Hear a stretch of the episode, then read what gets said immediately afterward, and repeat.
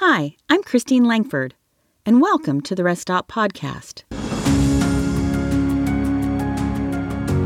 This podcast is a part of Traveling with the Father, which provides inspiration and resources for Christians to serve others and draw closer to God while they travel. Whether you're traveling across the country, around the world, or just traveling through life, you've got to take time to rest. Traveling with the Father provides these short rest stops three to five minute devotions to help you refresh and reconnect with your Heavenly Father. Now let's get started.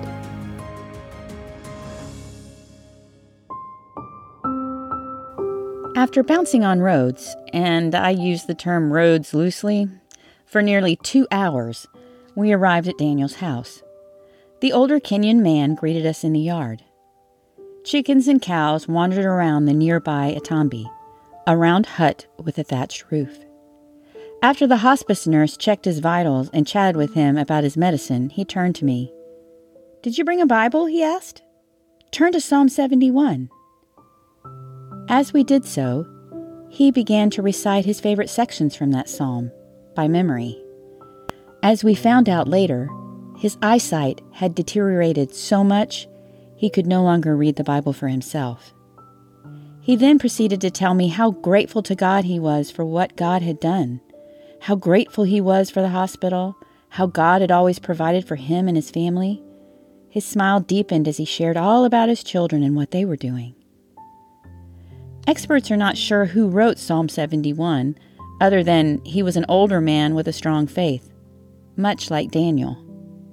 In this psalm, the writer commits to praising the Lord, regardless of his circumstances. He believes God will deliver him again, like he has so many times before. So he will continue to give his testimony to future generations. When we think about giving our testimony, we often only think about the story of our salvation, or at least I do. However, God's provision in our daily lives is also an important story to tell we should be testifying about both the ordinary and extraordinary ways that God continues to provide for us.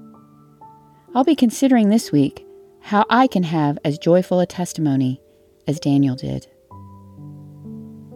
Let us pray. Dear God, thank you for your faithfulness to me over the years. I know I can trust you.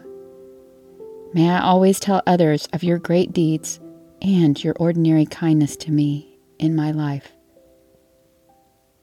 Amen. Hey, if you've been enjoying this podcast, if you wouldn't mind, could you please take some time to rate it on your podcast provider or give me a review? That helps other people find me. I appreciate it. Thanks. For devotions, descriptions of attractions and campgrounds, as well as tips to help you remain plugged into God as you travel, follow the link in the show notes or visit the website at travelingwiththefather.com. Thanks for listening. Until next time, this is Christine Langford from Traveling with the Father.